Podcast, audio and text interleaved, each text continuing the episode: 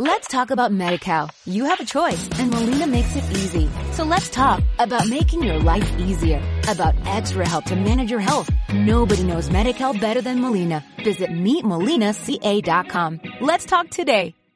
Si te gusta este podcast, entra en ivox.com y recomiéndalo. Así le ayudarás a que gane visibilidad en la mayor biblioteca de audio a la carta en castellano, donde además encontrarás centenares de programas de radio, monólogos, audiolibros, conferencias y otros muchos audios de diferentes temáticas. Ah, y recuerda que iVox es con V. I love you, pumpkin. I love you, honey bunny. Everybody be cool, this is a robbery! Any of you fucking pricks move! And I'll execute every motherfucking last one of you!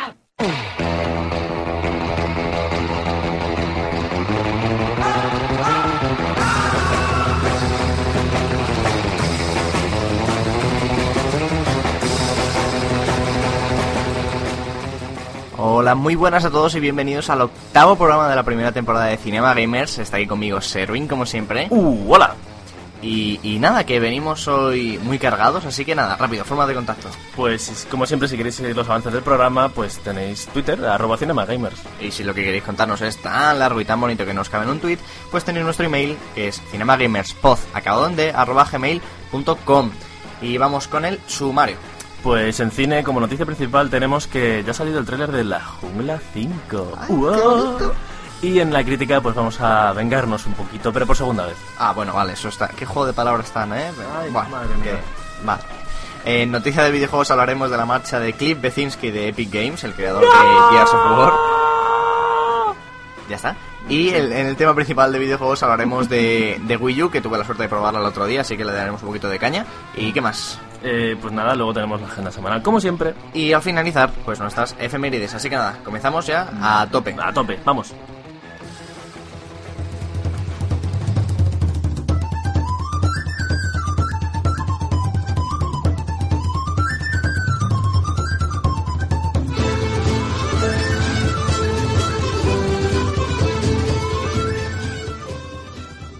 La semana pasada os hablamos de que Rupert Wyatt eh, abandonaba el proyecto de la secuela del origen del planeta de los simios. Pues bien, ya hay un nuevo director confirmado. eh, Anda que han tardado, ¿eh? Anda, que han tardado. Y se trata del señor Matt Reeves, al que deberíais de conocer por ser director de La entretenida Monstruoso y el remake de americano de Déjame entrar, Let Me In. ¿Has visto alguna de las dos? No, yo escucho la canción de Rosana. Eh, sí, ¿sabes? sí, sí. Pues, pues en eso no tiene nada que ver. Ah, bueno. Eh, veremos qué pasa con este señor Reeves. Nos ha dicho... O sea, pero Monstruoso me encantó, ¿eh? Eso, ya de paso que la gente la odia y a mí me encantó. Eh, lo que estoy diciendo, que se ha visto alguna lado. A mí Monstruoso me parece una película muy bien rodada, muy bien hecha y muy entretenida. Y me parece un entretenimiento de calidad. Sí, yo cada vez que le digo a mis amigos algo de monstruoso me tiran como sillas a la cabeza porque decían que es una mierda. Y a mí, oye, a mí me gustó, estaba entretenida. A mí, a mí me gusta bastante. Y déjame entrar, está muy bien. La original, americana, es un poquito... ñe. Eh, seguimos con que... Una noticia que me ha gustado mucho. Ya se sabe quién presentará la próxima gala de los Oscars. Pablo Motos. No. No, vale. No, Penélope Cruz. No. Ah. no, eh, nuestro amigo mm, Seth MacFarlane eh, será el presentador de la gala de los Oscars. Y sí, es el tipo que hizo Padre, Familia, American Dad y la reciente TED. Ted, Yo- que a mí me hacía mucha gracia porque en los carteles publicitarios de TED salía más grande el nombre de este señor y padre de familia Sí. que, el, que el propio TED. Eh, Que Ted Omar Wahlberg. Estaba bien Sí. aquello, sí, sí. Pues a mí me gustó la, la idea, no sé, me parece un cambio de- respecto a Billy Crystal del año pasado y de hace las otras ocho veces que ha hecho Billy Crystal la presentación de los Oscar. Eh, yo espero humor negro, espero eh, bromas muy bestias y no sé, espero pasármelo bien. Como el tipo este que presentó la gala del Globo de Oro, ¿cómo se llama? Eh, madre mía, Va, tenía el nombre en la va. cabeza y se me ha ido. Bueno, pues el tipo que presentó la, la gala de los Globos de Oro, yo creo que, que marcó, fue tan fuerte aquello y, ta- y tan gracioso todo, que yo creo que hizo, le, hizo favor a la industria y que se quitaran tanta tontería y tanta seriedad de encima y le dieron Va a un poco meterse con Johnny. Depp. Va a meterse con Johnny Depp y sus problemas con ahí las está. drogas y demás. Sí. Eh, pero bueno, vamos a seguir con una noticia que está, esta ya es que la, Esta es de risa ya total, ¿eh? Sí, o sea, esta no la he puesto como noticia de la semana porque es vergonzoso, pero debería de serlo porque es la más potente. Y es que eh, se ha confirmado la adaptación del mítico juego de mesa Tragabolas al cine. ¿Cómo te quedas? La hostia, a mí el anuncio de este, de este juego era la, era la hostia, era traga, traga bolas sin parar, ¿sabes? Y los niños ahí dándole a la cola del, del hipopótamo, Buah, era, era increíble. El apellido del cómico se llama Gervais. Ricky Gervais. Ricky Gervais, exacto. Ah, como, eso es un equipo. bien, bien. Sigamos con lo de los Vamos, tragabolas. vamos, que la tenía en la cabeza. Bueno, pues resulta que Tragabola Tragabola se va a llevar al cine y se titulará Hungry Hungry Hippos, que es como eh, hambrientos hambrientos hipopótamos. Eh, y no hay sinopsis, ni reparto, ni nada confirmado. Eh, todo esto viene a raíz de que la productora Emmet Furla Films eh, ha llegado a un acuerdo con Hasbro, que es la, pues, la compañía que tienen en su poder pues, Tragabolas, Transformers, etcétera, eh, para quedarse con los derechos eh, de llevar al cine el, el juego Tragabolas, el muñeco Action Man, que yo creo que es el único de que se puede hacer algo así Pues sí, pues sí. decente, y Monopoly, que recordemos que era un proyecto al que estaba asociado Ridley Scott en principio como director y ahora solo como productor. Sí, salió echando, vamos, cagando Ya, leche salió el proyecto. ya ves. Emmett Furla, pues, eh, en cuanto a cine, está detrás de proyectos como Consejera Matrimonial, La Gran 16 Calles, que me pareció un peliculón, Decode, que me parece bastante cutrecilla, y cuatro más que la verdad es que Al final de The Code es la polla, ¿eh? eso vamos a dejarlo ahí. Es una mierda. ah, mola muchísimo. es una mierda. 16 Calles es lo único bueno que tienen. Eh, bueno, veremos qué sale de todo esto. ¿Tú qué esperas de Tragabolas? De- pero es, es- era otro chiste la pregunta, ¿eh? Mm. No, De- hostias, pero una, una trama ahí de un thriller ¿eh? con amor de por medio. ¿eh? De Hipopótamos. tragabolas, ¿eh? De hipopótamos. O sea, la, aquella... Yo, yo espero un Jurassic Park, pero con hipopótamos. La ironía de tragar bolas sin parar, ¿eh? Sí, oh, ¿Cómo oh. es compatible con...? ¿eh? Yo creo que sería mejor una porno que una película normal. Tragar... Bueno, bueno, venga, pasemos. por. Bien. Eh, vamos a, a- ahora con la sección que más me gusta a mí cuando hago noticias, que son los trailers. Y esta semana han salido muchos. La verdad han salido muchísimos. Y vamos a empezar con el de El Llanero Solitario. Eh, es la, la adaptación a la gran pantalla del personaje creado por George W. Trendle. Eh, la dirige Gore Verbinski, que es el director de las magníficas tres primeras de Piratas del Caribe. Y de la di- divertidísima Rango. ¿A ti te gustó Rango? No he visto rango. Te mato. Vale. De estos. Eh, y la protagoniza Armie Hammer como el llanero solitario y Johnny Depp como su compañero indio tonto o toro, como le llaman en español. Sí, sí, que, que tiene una pinta Johnny Depp en esta película. Quiero decir, si antes era estrafalario, eh, Sí. en esta, peli esta película debe estar en su salsa. en No, yo básicamente esto lo veo un Jack Sparrow en el oeste. Sí, sí, Eh, sí, sí. básicamente. Eh, el presupuesto ha sido bastante alto, ha sido de unos 250 millones de dólares. Para un western no está nada mal. No, cojones, no está nada mal, claro que no. Eh, y te tengo que decir que me ha gustado mucho el trailer, me pareció un trailer cojonudo, me- creo que va a ser una película súper divertida. Aparte, teniendo al director y a los guionistas y al protagonista de Pirata del Caribe, eh, vas a trasladar Pirata- la esencia de Pirata del Caribe. eh, encima los mismos productores también, lo vas a trasladar todo al oeste y yo creo que puede salir algo muy divertido. ¿Qué pasa? Que sale demasiado Johnny Depp. En los trailers, en los carteles, es que el cartel son los ojos de Johnny Depp y arriba pone El Llanero Solitario. Es, el, o sea, es Johnny Depp. Pero es que vende más Johnny Depp que otra cosa ahora mismo. Desgraciadamente, desgraciadamente. No sé, yo espero que tampoco le den eh, más importancia de la que de la que se merece y que, salga algo, algo chulo. La sinopsis de la película, la oficial, es que eh, Toro, o Tonto como se llama en la versión original, es un nativo americano y un guerrero espiritual. Y el hombre de, de la ley, que se llama John Reid, en este caso es el llanero, eh, son opuestos atraídos por un destino similar eh, en el que deben unir fuerzas para luchar contra la codicia y la corrupción. Sí, vaya, una peli del oeste, joder. Contra la vida de Dios. Eh, en España se estrenará el 3 de julio de 2013. Yo la veré. No sé, no sé tú, pero yo la veré. si, si seguimos con fuerzas y con ánimos y con vida por delante, la veremos. Si no se acaba el mundo en diciembre. Claro, claro. Mundo Desconocido dice que se acabará en Ah, hay que tener en cuenta ese canal. la manzana eléctrica asesina. Bueno, eh, vamos a seguir con el de la semana, ¿eh? la noticia de la semana, que es el trailer de La Jungla 5. Aunque en inglés se llama A Good Day to Die Hard y en español se llama La Jungla, un buen día para morir. Yo siempre he visto que con estas películas tenido un problemón porque la cagaron Eh, con la primera. El título en inglés queda cojonudo porque Sí. la saga es Die Hard, ¿no? Y ese juego de palabras y en español queda como, en- el culo. Como en la 4, Live Free o Die Hard. Y aquí llaman la jungla 4.0, que dices tú. Si en la 3 me La has puesto un de cristal 3, quedaba bien en la primera peli. Porque era un había edificio en una jungla de cristal, de verdad, pero luego ya perdió el sentido totalmente. Pero vaya, tenía que haberse llamado Duro de Matar, que tampoco, tampoco vende tanto. Las pelis son la caña, tampoco. La puta hostia. El título es lo de menos. Bueno, eh, como todos ya conoceréis, son las, son las aventuras de John McClane. Eh, y la verdad es que en este trailer pintan estupendamente, en esta quinta entrega. Eh, en esta ocasión la acción se traslada a una Rusia, eh, donde McLean y su hijo, su hijo, sí, hijo, ese que aparece en la primera y no aparece en ningún sitio más de pequeño, pues aquí de mayor, eh, deben acabar con los planes de unos peligrosos terroristas que amenazan con provocar el caos en Estados Unidos. A Tomate no le gusto que hayan salido de Estados Unidos, a me mí parece no fantástico. me, me molaba mucho ir por las calles de la ciudad de Estados Unidos, eso molaba, pero bueno, pero Sí, bueno, pero ya, o sea, la haces, la haces otra vez más y dije, ya te vas a acabar cansado. En la 3, bien, en la 4, vale, pero es que en la 5 ya otra vez en, ¿sabes? Por New Jersey, ya, joder, macho, todo pasa en New Jersey. Aunque se vayan a, a- a San Francisco Claro, a Detroit, con Robocop, o a Texas, que no hay calle. claro, con, con Walker, ¿no? Claro. Bueno, la película, aunque pinta muy bien, desgraciadamente la dirige John Moore, que es el responsable de esa puta aberración que es Max Payne, y la protagoniza, obviously, eh, Bruce Willis, y como su hijo tenemos a Jake Courtney, que según me está informando Tomate hace un momento, eh, sale en Spartacus, En ¿no? Spartacus es el, el- uno, uno de los compañeros de la primera temporada, su gran amigo.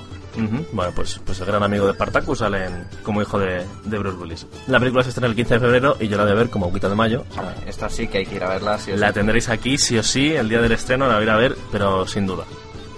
Eh, vamos ahora con, con un trailer que a mí sí me ha gustado y que a Tomate por fin le ha gustado, Va, mucho más el primero, vamos. que es el trailer definitivo, el trailer final de Lincoln, eh, la nueva película de Steven Spielberg y Daniel Day-Lewis, que sinceramente sí, es mucho, mucho, mucho, mucho mejor que, que el primero, es bastante más apoteósico, en plan de, ¡ah, Dios!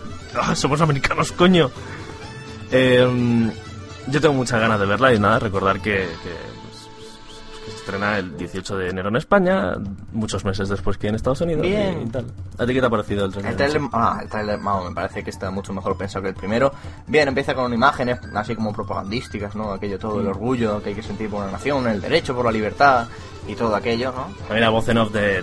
todo lo único, el único que habla en este así mucho es, es el Daniel de Lewis y la verdad es que demuestra Ah, que... y, se, y se le ve que va a tener tres o cuatro escenas de estas épicas entre discursos y, y lecciones de... Sí, yo creo que esta de- va a ser una de, de estas- ética. de estas pocas películas en las que los discursos, eh, por fin vamos a tener una película con discursos buenos, porque tú la ves en la de, por ejemplo, Abraham Lincoln Cazador de Vampiros y es que... Hombre, esa película tiene un discurso... ¿Eh? Increíble, Increíble. increíble. Bueno, pues el 18 de enero todos al cine, porque va a merecer la pena, lo aseguro. Y vamos a terminar comentando eh, un tráiler cortito que ha salido, eh, que es el tráiler musical de Skyfall. Eh, y es que ya sabemos cómo suena el tema principal de la película, interpretado esta vez por Adele, a la cual aborrece totalmente Tomate. Joder, es que no puedo con ella. Eh, el tema es clásico, eh, siguiendo mucho la estela de, de otros míticos, eh, otro- otra de las míticas canciones de la saga Bond. Y la verdad es que a mí el tema me convence. Y me espero unos, unos créditos fantásticos, que es lo que viene siendo habitual en, en las películas del mejor espía al servicio de su majestad. A ti la canción, La canción, hombre, la, ahora la canción le queda estupenda a la saga, ¿eh? Suena muy Bond, muy clásica y todo lo que tuviera. Pero es que yo con esta señora no puedo. O sea, espero que no salga, que no salga ni, ni, ni verla ni nada. Y cuando suene su música, me tapo los oídos. no, si no lo sabes, va- los créditos Ya está, pues van a ser... ahí, fundido en negro y nombrecitos en blanco y ya está. Bueno, pues ya está, ya hemos terminado de noticiar, vamos con la crítica. A vengarnos. Venga, vengarnos un rato. Vale.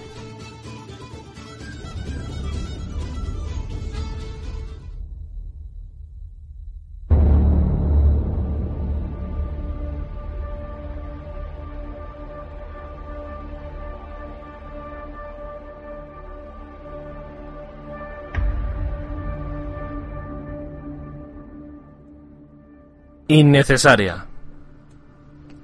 Es que eso es lo que mejor define esta película. O sea, es. eh, Es que porque sí, porque no hacía falta hacerla ahí. Si la hacían, joder, que al menos lo hubiesen hecho de, una, de la misma calidad que la primera, o, o- o mejor incluso. O más, claro, ya puestos. Claro. Pero. mm, No. No ha sido así. O sea, lo siento, pero no. Eh, ¿Es entretenida? Sí. Eh, ¿Es buena? Meh. No, no es, buena- no es una buena película. El mayor fallo de la película es creer que con tener a Liam Neeson repartiendo hostias a diestro y siniestro, pues, eh, todo lo demás es secundario y, no importa, y, no es así. El guion es la cosa más mal escrita que he visto en muchísimo tiempo. Eh, es una excusa bastante mal hecha para aprovechar pues, el, buen hacer de, de- que, que tuvieron con la primera parte y pues sacar unos millonceques más. Eh, más allá de la premisa inicial, que es los familiares de los de la 1 van a por Neeson, eso es toda la película. Eh, es que no hay nada más. Eh, se intenta llenar metraje con super métodos complejos típicos de un espía super preparado. eh, y la verdad es que se quedan en flipadas innecesarias y momentos absurdos como lo de las granadas, ¿eh? Que ojito con lo de las granadas. Bueno. Eh, de hecho, el final de la película, el, propio final, los últimos segundos, los últimos, sí, dos, tres minutos, son horribles. O sea, son horrendos, son vomitivos. Eh, y lo que es el clímax final en sí, lo que es el último gran momento, es, es, que es absurdo, o sea, eh, es que es muy malo. Hay un momento en el que hay una pelea contra un gordo con mostacho que dices tú, y este señor va a pelear contra Liam Neeson, y sí, le planta cara y le da una paliza y dices tú, venga, o sea, ¿qué es esto? ¿Qué chiste, qué chiste de película es esto? ¿Qué pasa? Que justo eso, justo el clímax final viene después de uno de los saltos más feos, más cutres y mal hechos que he visto en mi vida. O sea, tú estás viendo la película, de repente pasa una cosa, y como si faltasen 10 minutos, ¿sabes? O sea, cortan y ala, te justo con el final, ya con Liam Neeson vestido como en la 1, y ala, ya está, ala, a matar más gente y el final. Es. Es que, es que, es que está muy mal hecho. Eh, bueno, la película dura, pues eso, eh, una hora y media, como la otra, tampoco es muy larga. Entonces, se hace más amena de lo que se podía esperar. El reparto, pues bueno, Maggie Grace sigue haciendo de la hija, eh, que en esta película es muy, muy insoportable, dado que tiene protagonismo. Eh, Frankie Janssen, eh, que recordemos es la magnífica Jean Grey en los X-Men, eh, pues sigue siendo de la, sigue siendo la mujer de Brian, pero eh, aunque aparece más que en la primera película, su aportación viene a ser la misma, o sea, lo que es nada. Eh, y llegando ya al jefe del cotarro, al tío que mueve todo, que es Liam Neeson, pues joder, como siempre, o sea, cumple tanto lo dramático como la acción, pues el tío te lo crees. Te lo crees, le ves y dices, joder, es que este tío, este tío es bueno. Eh, en la dirección tenemos a Olivier Megaton. Megatón, ¿eh? Joder, Megatón. Esta gente, venga. Yo me hubiera gustado nacer con Megatón de apellido, ¿no? Sí, muy Transformers Claro, todo, ¿no? claro. No, pues es que tendría que ser Decepticons. Ah, ok. Yo lo quería llamar Optimus. Bueno, eh, es el director de la película y también es el director de la magníficamente infumable Transporter 3. ¿Tú has visto Transporter 3? No, que he visto la primera, que se supone que es la buena, ¿no? Sí, la única buena que hay. Eh, bueno, pues el director de, Transform- de Transformers 3, ya No, gustaría. no, no. Transporter 3, eh, que es muy mala. Y bueno, pues en esta película que nos, o sea, demuestra que nos va a hacer una puta escena de acción decente, eh, por mucho presupuesto que le den. Eh, el montaje frenético, eh, los cámaras con Parkinson y la poca imaginación que tiene este hombre hacen que no haya un puto tiroteo ni una pelea bien rodados en toda la película. Eh, cosa que sí pasaba en la, en la primera. Eh, y no hablemos ya de la persecución que hay, que es, es para pegar en la cabeza con el coche al director. Eh, la banda sonora pues, es una mierda, no llega a ser nada más que ambiental y ni siquiera am- ambienta bien. O sea, esto que estés escuchando es la, la canción del tráiler y es lo mejor, de hecho lo único que he encontrado. Eh, pero bueno, tampoco merece más mención. En definitiva, es innecesaria, es eh, entretenida, sí, pero justita.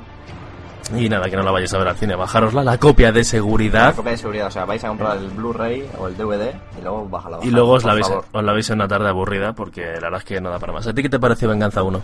Venganza 1 yo creo que es de esas pelis que, que, que no miras el reloj, ¿no? De esas pelis que pasan cosas todo el rato, muchos tiros, muchos... Muy divertida, ¿no? Yo en esta tenía esta esperanza, joder. Yo tenía esperanzas y la verdad es que mm, eh, parece que, que o sea, el, el planteamiento viene a ser el mismo, siempre pasan cosas, pero aquí no llega a cuajar. ¿Pero hay una tercera o qué? Eh, no, aparte Liam Neeson, hombre, hay un... Ojo, si quisieran tirar hay un punto en el argumento en el que podían hacer una tercera. Lo harán. Pero dijo Liam Neeson que él ya había innecesario total, o sea que había absurdo hacer una tercera porque no... Diré la gente, "¿Ah! ¿otra vez lo mismo? Lo que ya hemos dicho grados. ¿Has visto el título de cartel? Sí, sí, sí. Volvieron a elegir al tipo de-. Así que nada, no, nada, nada, una pena. Bueno, pero un 5 con 5 porque es. Venga, ¿recomendamos algo más, más chulo? Bastante más chulo, sí.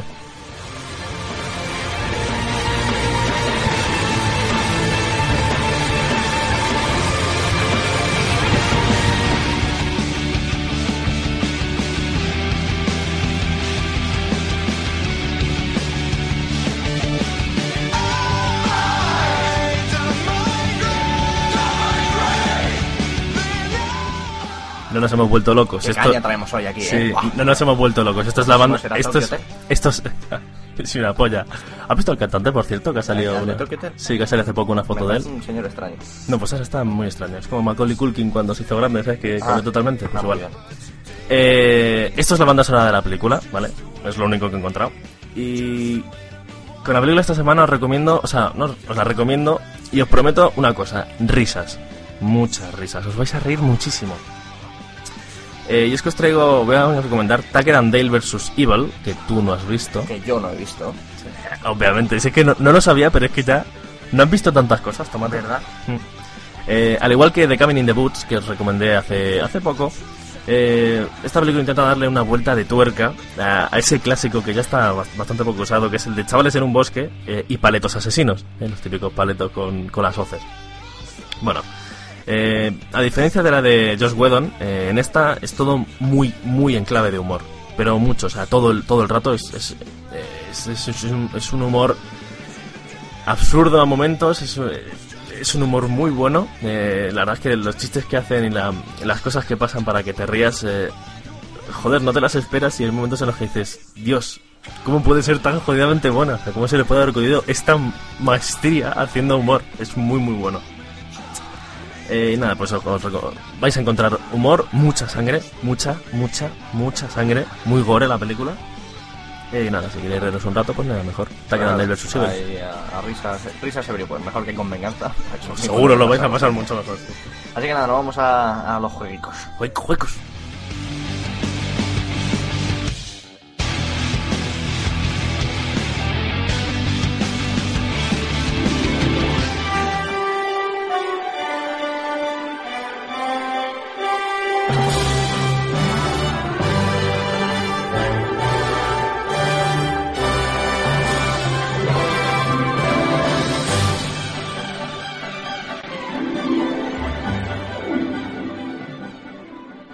los jueguicos, los jueguicos. Bueno, vamos a empezar con la noticia, el, el megatón del- de, la semana, del mes y de, y del, y de medio siglo. ¡Hala, qué exagerado! Y es que Cliff Blesik... Cliff... Cliff... B, coño. Bles... Blesinski, ojo que tiene un nombre. B, Cliff Cliffy B deja Epic Games. Pues sí, nos ha pillado un poquito de sorpresa a todos, yo creo, esta noticia. Y es que eh, Cliffy B era hasta ahora uno de los peces gordos dentro de Epic y es, vamos, sin duda alguna la figura más visible dentro de, de esta empresa. Muy carismático el tío. El- fue el diseñador jefe de Gears of War y se ha hecho un hueco en la industria actual hasta ser uno de sus miembros más carismáticos. Que los Gears of War yo siempre lo defiendo porque son unos juegos que son eh, argumentalmente a lo mejor no son potentes, pero el 1 y el 3 tienen una muy buena historia y en diseño me parecen fantásticos. Pues de eso era el jefazo él. Dice que se va para descansar, que además solo tiene palabras de agradecimiento para Epic. La verdad es que ambos se han... Comido la polla mutuamente. Eh, sí. Eso, eso. Él está buscando una expresión más fina. Eh, a mí no es que me- de Pulp Fiction, ¿sabes? No me cabe ninguna duda de que le vamos a volver a ver por el mundillo, de eso estoy seguro, porque además ha demostrado rebosar talento y es bueno en lo que hace, así que por el bien de todos, eh, Yo seguramente me pregunto, le ¿no, a tenía. ¿no tenían aquí Cliffy B un proyecto de una especie de Tower Defense mm, Minecrafteado raro? Lo, O sea, ten- lo tenía Epic y se encargaba de People Can Fly seguramente de ello. Eh, Cliffy B además también estaba metido como productor en la peli de Gears of War. En efecto, en efecto. Ah, Yo creo que si es que sale algún día, ¿eh? esa, esa Sí, cosa. Si no dejan de reducirle el presupuesto y hacer que las Berserkers sean los enemigos finales de la película, pues a lo mejor sale algo decente. Ya veremos. Desde luego, personajes como Cliffy B son muy necesarios en, en la industria. Así como tenemos a, a Kojima por un lado, dando espectáculo. pues- Molinex, por otro. Bueno, ese, no, no, no sé yo si es necesario, ¿eh? Eh, pues nada, que Cliffy pues le volveremos a ver seguro por ahí porque, porque es un crack el tío. Y con el nuevo Gears of War a la vuelta de la esquina, eh, yo creo que ya parece bastante claro que la saga va a recaer en People Can Fly. que a mí me hacerla. parece bastante bien. People Can Fly son los tipos que hicieron Bullet Storm como primera cosa potentorra. Fantástico. Que ahora ya veo más claro porque no siguieron con Bullet Storm. Tal vez les dijeron desde arriba que Gears of War iba a ser su futuro. No lo sé. Yo espero que le den así un pequeño vuelco a la saga porque ya le empieza a hacer un poquito de falta, le dan así un, un nuevo aire. Y. Cliffy B, ojo, porque donde caiga va a hacer ruido. ¿eh? Estoy Sí, segurísimo. sí. Ah, hay muchas compañías frotándose las manos ahora mismo, seguro. Eh, también hay que recordar que Cliffy B ha, ha desarrollado, bueno, ha ayudado a desarrollar el nuevo motor gráfico de, de Epic en un Real Engine 4, que lo veremos a la siguiente generación, pues con muchísimos juegos seguro. Y casi me meto una hostia bastante tremenda ahora mismo. el Pero da igual, no pasa nada, somos profesionales. Total. Vamos a la siguiente noticia y es que Assassin's Creed Oh, 3 esta, esta, esta, va a tener pase de temporada, lo cual no me mola, y una historia alternativa, la cual me ha molado mucho. Eh, y es que lo del pase de temporada se está poniendo un poquito de moda. Demasiado. Ubi ha Venderte cosas antes de saber lo que te van a vender. Eso es horroroso, es una, es una moda muy peligrosa. Ubi ha anunciado que habrá un, un pase de temporada, un Season Pass para Assassin's Creed 3 por 30 euritos, nada menos, eh, wow. Que dará acceso a 5 DLCs y que irán saliendo pues meses después de- del juego, a saber. Obviamente no va a salir antes. Eh, va a suponer comprar el Season Pass un 25% de ahorro, así que ya sabéis, si Season Pass pues cuesta 40 euros eh, respecto al anterior y además los vamos a poder tener los DLC si compramos este pase de temporada con una semana de adelanto mira, para decir A mí me "Ah, llama". yo lo tengo antes que tú y todo esto. Eh, tres de los DLC además van a ser el- lo que se ha llamado la tiranía del rey Washington. Oh, es que, es que suena hasta bien, coño, es que suena... Oh, Va a ser una nueva campaña en la que se contará eh, una historia alternativa a lo sucedido en la Revolución Americana. Todos sabemos la historia original, ¿no? Pues bueno, en esta historia nos contarán cómo al ganar la guerra, el señor George Washington se proclama rey de Norteamérica. es que mola muchísimo. Eh, va a tratar sobre el despotismo del rey y todo esto. Vamos a ver. A mí hay una cosa que me gusta mucho en los juegos. Por ejemplo, pasaba en los Dragon Ball, en los Budokai, en los Tenkaichi y tal. Que era el What If. Eh, también pasa mucho en Marvel, hay muchos cómics así es. ¿Qué pasaría si? O sea, me gusta mucho esto de que cojan la historia real eh, y como DLC te pongan una historia alternativa totalmente inventada por ellos y que promete ser eh, la hostia, o sea... Sí, la verdad es que mola bastante. Ya os digo, tres de los cinco DLCs van a ser esta historia. Así que si la hacen bien, con una buena duración, por lo menos, o algo de esto, puede ser una cosa muy, muy chula, la verdad. Yo lo veo el Undead Nightmare de, de los Assassin's Creed. Puede ser, ya veremos, no lo sé. Pero la historia, la idea mola, eso, eso, eso está muy claro. Más cositas. Oh, esta noticia es que Oh, es oh, casi. esta- madre, se está haciendo un documental de Minecraft y sale Peter Mulinex. ¿Este hombre por qué sale en todos lados? No lo sé, casi, casi me explota la cabeza con esto. y es que, para, bueno, para empezar, la productora Two Players Production, que. Chu, chu. Chu, Chu, lo que son Chu, no One, Chu. eh, que de hecho está metido en varios proyectos de documentales de videojuegos. Lo cual es fantástico. Pues ha anunciado que está grabando un documental llamado Minecraft The Story of Mojang. Mojang es la, la, la empresa eh, indie de, del Indie, señor bueno, Notch Indie, que bueno, ya menos no sé si es indie ahora o, o qué carajo es, pero bueno, este documental se ha financiado mediante Kickstarter y se va a estrenar el 7 de diciembre, en teoría. Eh, en él va a salir mi gran amigo Mulinex, que en él dice ni más ni menos, ojo, ojo, cuidado, que Minecraft es mejor que cualquier juego que él haya hecho. Tampoco es muy difícil, también hay que decirlo. Pero vamos a ver, este hombre cada vez que habla sobre un juego siempre es mejor que lo mejor, No que ha hecho el no sé. mejor del no mejor, del mejor momento, este del hombre, mejor mundo. Este hombre va a cambiar la historia de los videojuegos, ¿eh? Bueno, Molina, ese, ese, ese muchacho. Eh, Vamos ahora con, desde luego, algo que, que huele un poquito mal. Electronic Arts ha sido acusada de sacar el mismo FIFA que el año pasado en Wii. La verdad es que es- Oh. ya os digo que huele muy mal y viendo las imágenes huele aún peor. Porque Nintendo Gamer, eh, una revista eh, de Gran Bretaña, ha sacado unas capturas de imágenes de los menús y gameplay para demostrar que Electronic Arts ha sacado el mismo juego que el año pasado con las pantallas actualizadas. Eh, y la verdad es que viendo las imágenes, eh, yo me lo creo totalmente porque los menús son idénticos, no han cambiado nada, ni el diseño, ni los botones, ni nada, son los menús son idénticos y las capturas de los, de los jugadores y del juego en movimiento es igual. Mm, No sé, eh, eh, eh, esto, es, esto es extraño, ¿no? Porque es cua- como cuando tú en el colegio tenías deberes para el día siguiente y, y los hacías rápido y mal, total, tampoco importaba. No, yo creo que esto es como los exámenes, ¿no? Que tenías exámenes. exactamente las mismas comas y las mismas tildes que tu compañero y decían, ¿te has copiado? No, profe, el mío está en negro. Claro, claro, claro.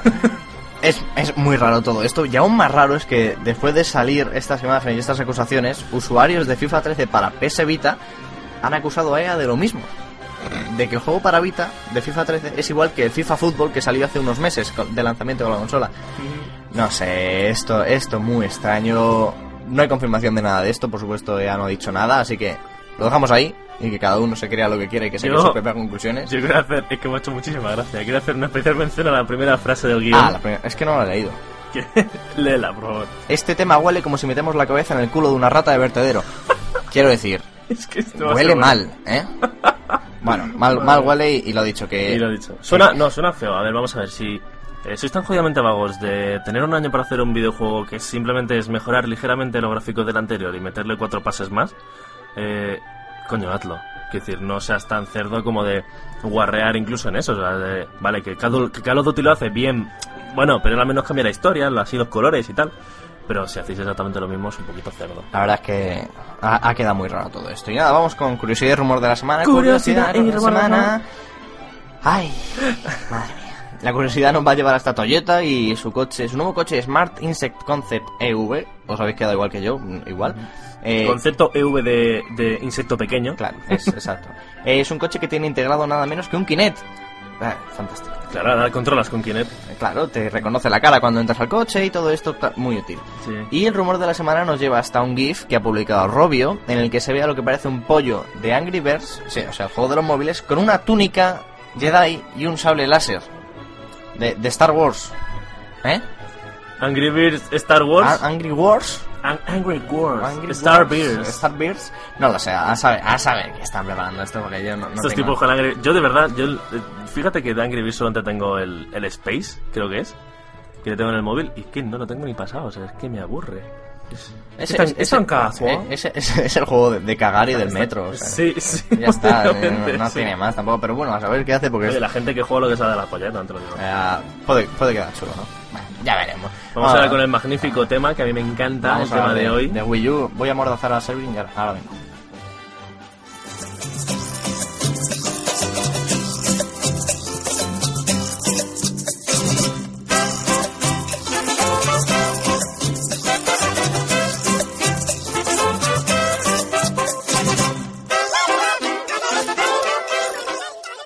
Para definir esto se suele usar la palabra jamor. Ay, Increíble. Empe- empiezo con Rayman porque realmente Rayman. De hecho, me molan mucho los nombres de las canciones de, de hoy, que es Rayman, Mario y Zelda, ¿no? Claro, hostia, aquí hay Así, que- literal, esa a- pala- a muerte. palabra. Pues nada, que vamos a hablar un poquito de Wii U porque el viernes pude ir a probarla y lo primero que tengo que decir es que hay que dar las gracias a Vandal por hacer un concurso Uy, grandes, grandes. y sobre todo para, No, yo no fui, para, pero- ace- para aceptar el jamón que les mandé y meterme de ganador. Y nada, nada, en serio, eh, hay que agradecer estas cosas porque oye, siempre están bastante bien.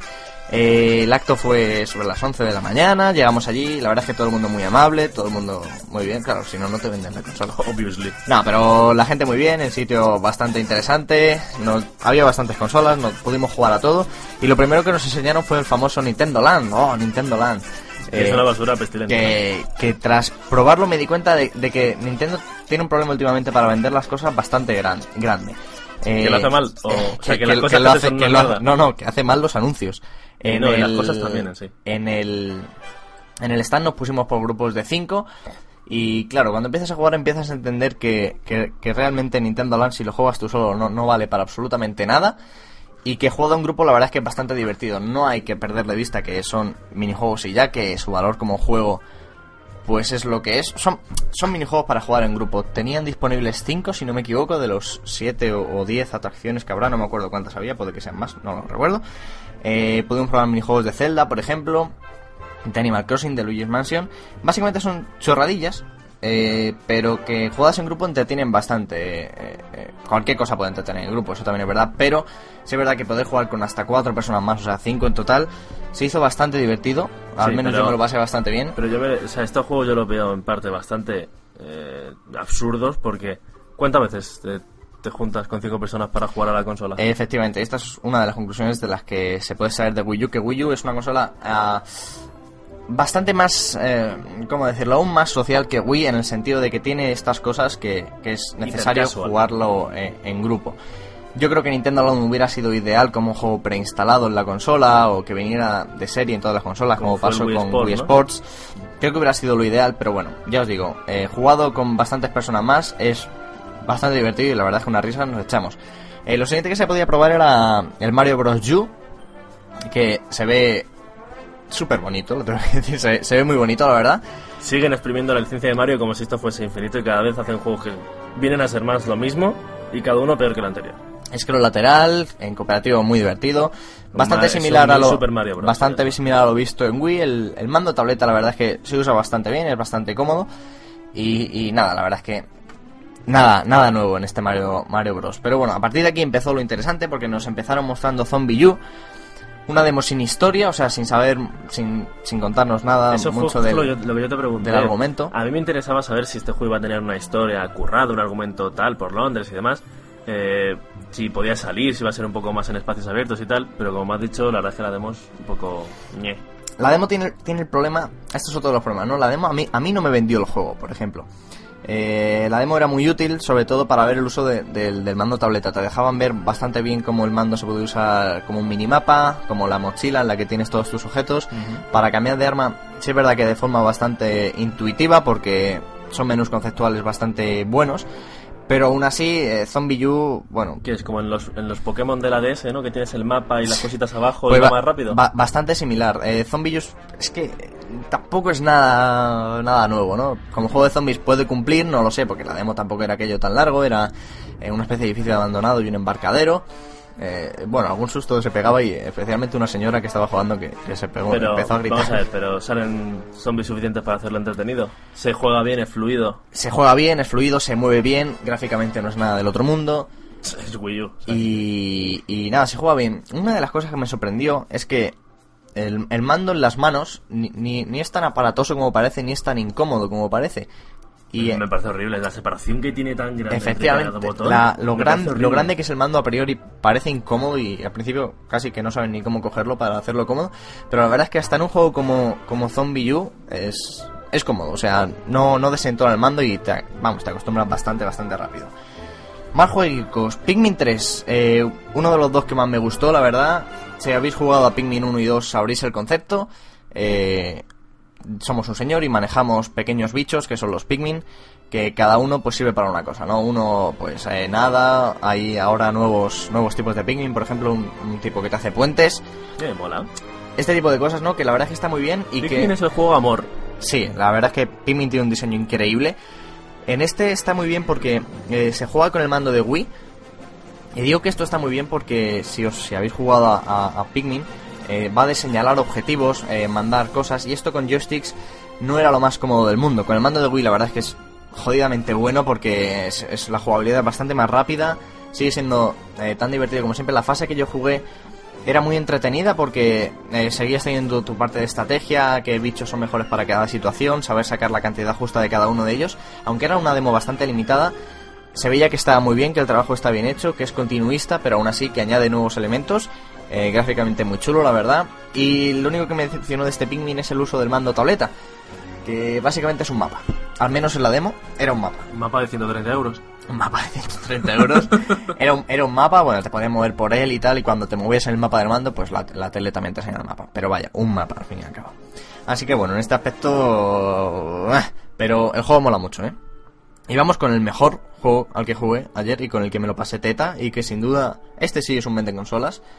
Rayman Legends, aunque no sea una, una saga de Nintendo propia, eh, la verdad es que fue de lo mejor, se, se lo han currado mucho, los gráficos, o sea, visualmente, si habéis visto los trailers, pues ya habéis visto cómo es, que es el... Cambia ligeramente Es como, gráficamente es como- respecto al 1. como Origins, pero como con más volumen los cuerpos, Mm. muy muy bien, la verdad, una paleta de Lo- lo había colores yo, increíble. me había dado la impresión de que era como más eh, caricaturesco todavía. Sí, es que tiene como este estilo, no, no voy a decir manga, porque no es estilo manga, pero esto de tener los bordes más marcados, El Shaldin. Sí, Este mm, sí, y con un volumen más chulo. En general, gráficamente está muy bien y visualmente, vamos, el tipo que se haya encargado de hacer esos escenarios se merece un premio. Y esa porque música, Está, la música. está genial. La tableta en este juego se aprovecha muy bien y desde luego creo que es un ejemplo de cómo hacer juegos con Wii U porque se integra genial. Es un juego que, que se debe jugar en cooperativo para disfrutarlo porque el que tiene la tableta, bueno, muchos ya habréis visto los usos, ¿no? Ir con una rana verde dando a objetos y no es solo que esto ayude a, a jugar el juego, sino que es imprescindible. O sea, tiene que haber dos tipos jugando sí o sí, aunque uno esté controlado por la máquina, pero el tipo de la tableta tiene que estar jugando sí o sí porque básicamente es imprescindible. Eh, la tableta se usa para girar objetos, para tirar cosas, para parar enemigos. Eh, se ve muy bien en la tableta el juego porque ves el juego completo en la tableta, ves cosas que a lo mejor el otro no puede ver. En general está muy bien, te, ha- te hace hasta comunicarte con, con el otro para jugar bien y la cooperación está brutal. Especialmente hay un nivel que me gustó mucho, que fue el último que jugué, que es un nivel musical con unas viejas tocando la guitarra eléctrica, que era un nivel que, bueno, el tipo que jugaba con el mando normal miraba la pantalla y era un plataformas bastante frenético, en scroll lateral, lo típico de saltando, explosiones, saltos, tal. Y el de la tableta tenía que ir dando a ciertos puntos del escenario para ir desbloqueando cosas al ritmo de la música. Una genialidad, la verdad, está muy bien, lo mejor que jugué, desde luego. Y merece que lo probéis porque estoy seguro de que Nintendo promocionará mucho Wii U con, con este juego. Porque aprovecha Wii U eh, de forma cojonuda, que no tiene, yo, no tiene yo digo, tal- como bien has dicho, a lo mejor este es el tipo de juego perfecto para usar la tableta.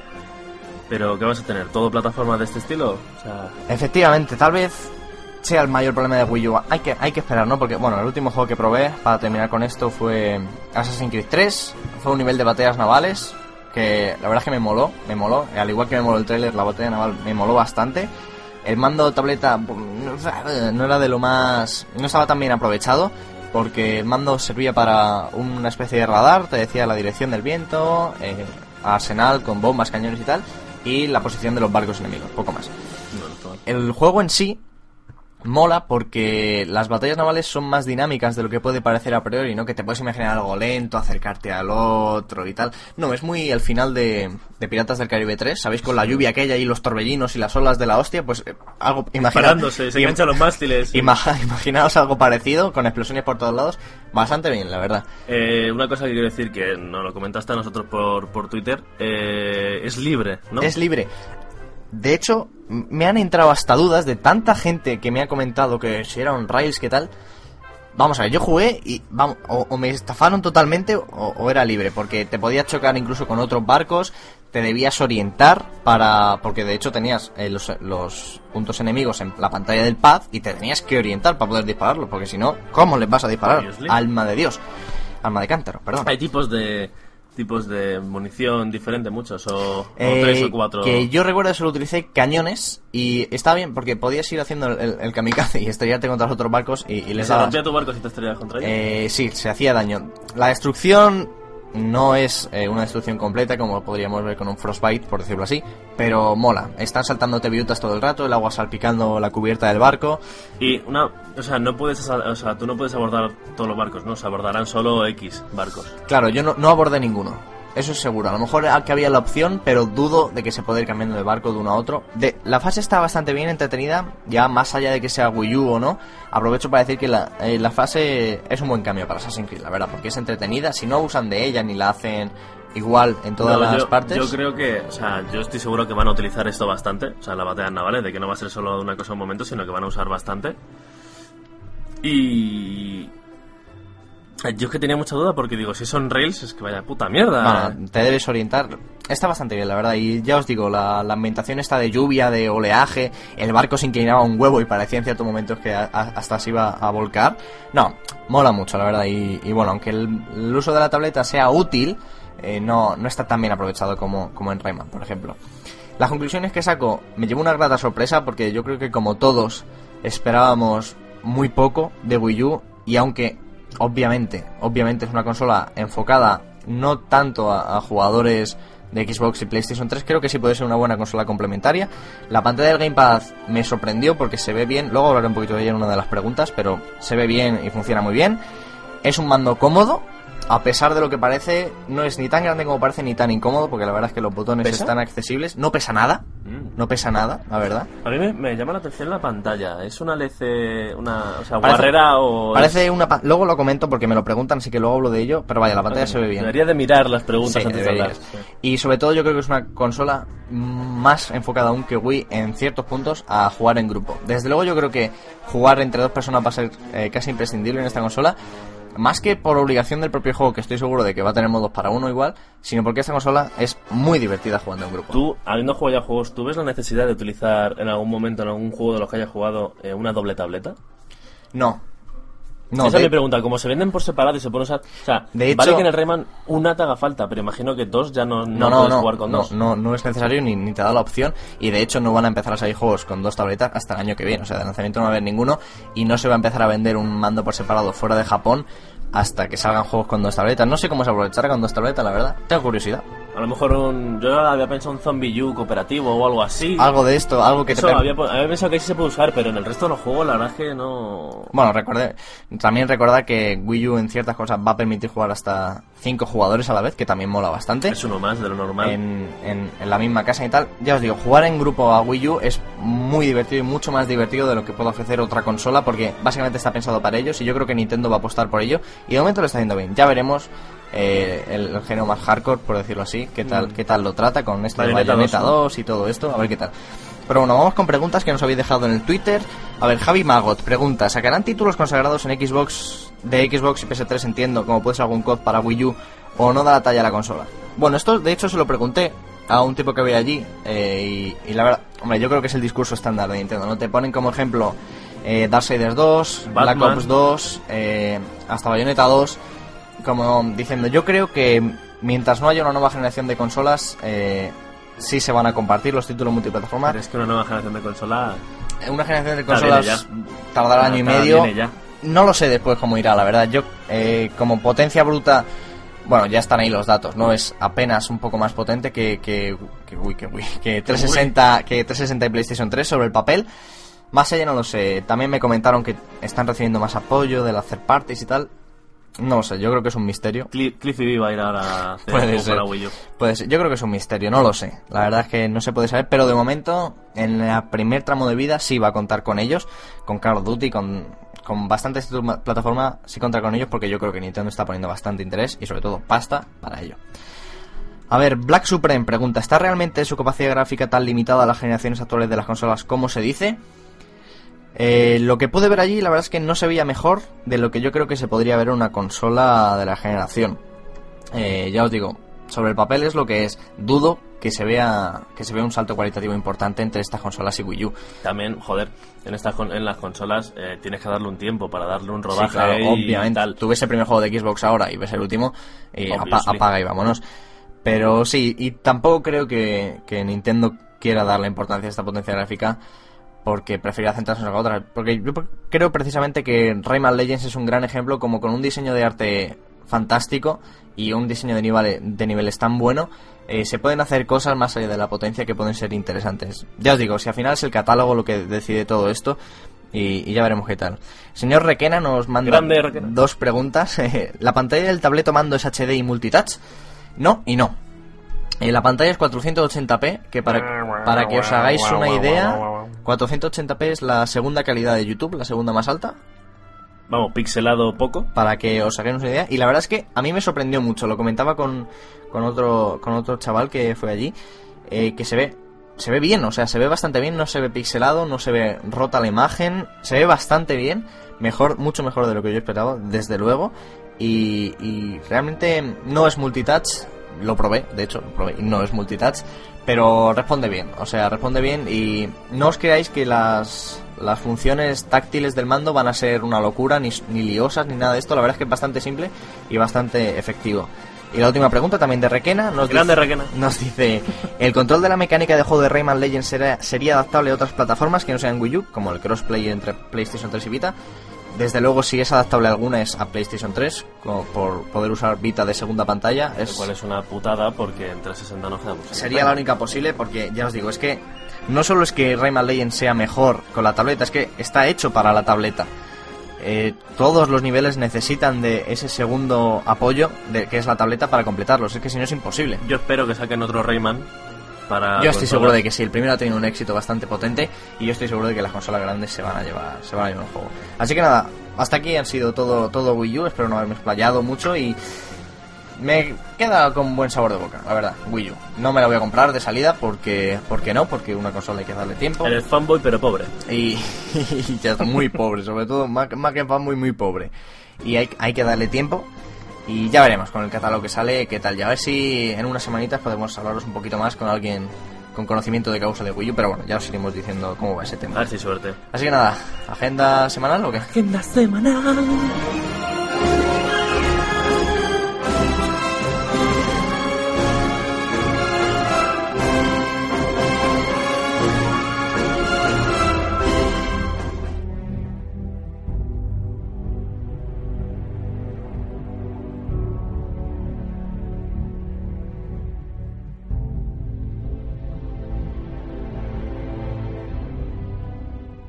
Capullo, me pongo a decir el título, empieza a subir la música, ¿sabes? En plan de, no, cállate, cállate. Calla, calla, calla. Claro, que los acordes, Agenda los semanal. acordes de Zelda son bastante. Estamos aquí con la cartelera del cine y vamos a ir con la cartelera del cine. Eh, que esta semana pues tenemos eh, siete días en La Habana, una de cubanos ¿eh? ¿Eh? y cubanas. Todo el mundo sabe los Pero cubanos. cubana mujer. Cuba- no sabe. cubana señoras, ¿no? Sí. Ah, vale. Eh, madre de Dios, qué humor.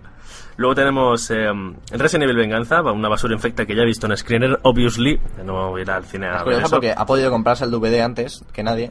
Para Eh, poder sí, ¿sabes? O sea, seguridad, una polla. claro. Eh, la verdad es que algún día os hablaré, quiero- cuando me compre Resident Evil 6, quiero hacer un, un pequeño especial. Combo, co- co- combo breaker. Combo Breaker. Sí, quiero hacer una especie de. hablar de la- todos los juegos y todas la- las em, películas, a ver si hacemos algún especial así chulo. Para Navidad. Para Navidad, exacto, lo que he pensado. Eh, luego tenemos, pues, la. la. eh, la me Venganza, Conexión Estambul, que es como se llama Venganza 2. Luego, esta no sé muy bien cómo decirlo, eh, bastante. eh, Número almo- almo- 8217. Almohadilla 8217. Es un, Eh, es un hashtag. es un sí, claro, para Twitter.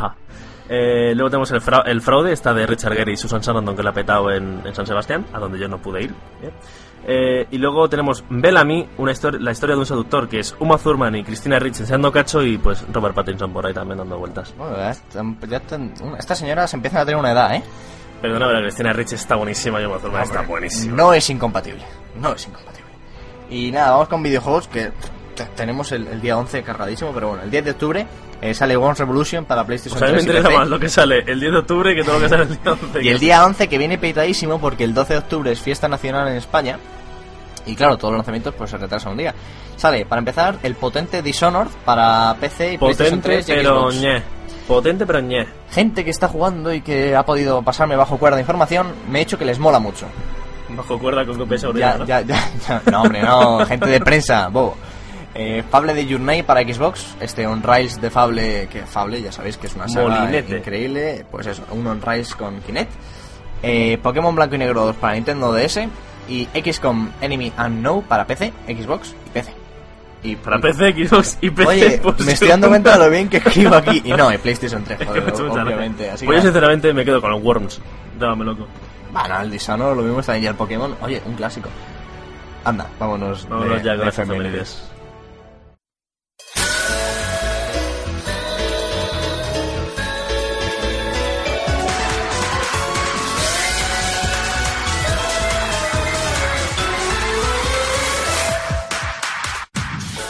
Ay, efemérides. Bueno, 7 de octubre, así que vamos allá, efemérides. En el año 1960 se estrena Espartaco de Stanley Kubrick. En 1983 se lanza Game Watch Panorama de Donkey Kong Jr. En el año 1993 se lanza Rift Racer para Namco 22. En 1996 se lanza Nights into Darkness de Sega Saturn. Darkness no pone Dreams. ¿Dreams? No se lee. Estás mal, tú eres una mala persona por leer Darkness en vez de Dreams. En el año 2003 sale el mercado Engage de Nokia. En el año 2005 se lanza Nintendogs para Nintendo DS. En el año 2003 el actor australiano Arnold Schwarzenegger ganó las elecciones para gobernar el estado de California tras la destitución de Gray Davis. Y en el año 2011 se estrena Los Idus de Marzo. Lo siento por los personajes. Es- que no es australiano. Eh, sí, de hecho sí. ¿Es australiano o es austríaco? Pues pone australiano. Es Ah, austriaco. vale, sí. Yo creo que es austríaco. Eh, no lo he leído muy bien. Es que lo único que había. ¿Qué efemérides Ah, más vale. mierdas tenemos? Eh, ¿Ya? Que no quieres decir algo tú. Yo. Sí, no sé. No, ya he dicho. Ah, va- ah, que ya lo has dicho, vale. Tú de tú me oyes cuando hablo. Yo- no, la verdad es que Ya ves. poco, te digo poco. Anda, vámonos. Vámonos.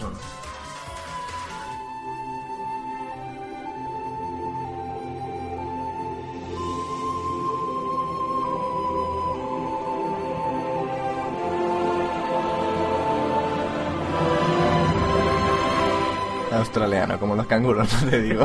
Madre de Dios, la madre. Porque es el octavo programa y ya estamos acostumbrados a esto. Llega a ser el primero y me bloqueo in situ, eh. Australiano, dice. Austra- Te lo juro, lo busqué en Yahoo, que es donde busco las efemérides, y ponía que era australiano. Nada. Fíjate que me sonó raro, pero tampoco lo miré porque hice un, un control C, control V, ¿sabes? Muy... Porque es que no había nada más. Que vaya, vaya basura de día en cuanto a cine y videojuegos. Bueno, 7 de Engage. Engage, fue aquello una cosa potente, ¿no? Y 2 de marzo. Y mola, Espartaco Stanley Kubrick, mola. ¿Qué, qué película? ¿No la has visto, qué no? Ah, sí, me Espartaco sí, la echan todos los años en reposiciones. ¿Cómo no la voy a ver, joder? No sé, ¿sabes? quiero decir, hay películas que deberías haber visto y no has visto. No, Espartaco mola, que mo- me mola. Un poquito larga, aquello, ¿eh? Sí. Un poquito largo, mucha arena y tal. Pero, nada, mola, mola. Mola, mola los detalles como que, por ejemplo, usaron enanos para los amputados.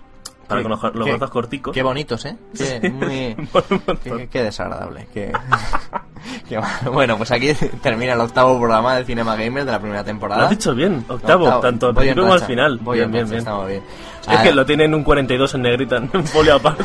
Así que, así que nada, muchas gracias a todos por estar ahí, gracias por las preguntas en el Twitter y, bueno, si a partir de ahora queréis más, pues, pues nada, ahí tenéis el Twitter y el correo, arroba cinemagamers y controlpaz, arroba cinemagamers punto- uy, arroba cinemagamers, arroba gmail.com, qué mal, qué mal estamos, por Dios, qué mal. Ah, y nada, ¿tú vas a ver algo en cine esta semana o qué? Yo esta semana, si mal no recuerdo, se estrena Looper, ¿no? Esta semana. Eh, recuerdan mal, efectivamente. La semana que viene, el 19, Exacto. sí.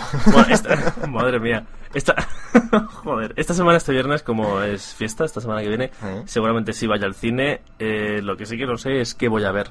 Porque Algo bueno, por favor. Algo bueno. De, os aseguro que de los que va a salir, eh, os voy a traer Looper, os voy a traer Skyfall, os voy a traer Silent Hill. eh, y. En, esto, en este y mes ya ya, está, luego poco se más. acaba el mundo, así que no pasa Sí. nada. Y nada, pues eh, en videojuegos seguramente tendremos una entrevista interesante, pero bueno, no adelantemos nada por si la cagamos por A el ver, si, camino. a ver si podemos tener una entrevista interesante. Y, y nada, que muchas gracias por estar ahí, que nos oímos en una semana y que para lo que queréis, pues estamos ahí en Twitter y en Preguntas mail y, y tal. Y, y todo lo que queráis. Así que nada, hasta la semana que viene. Chao.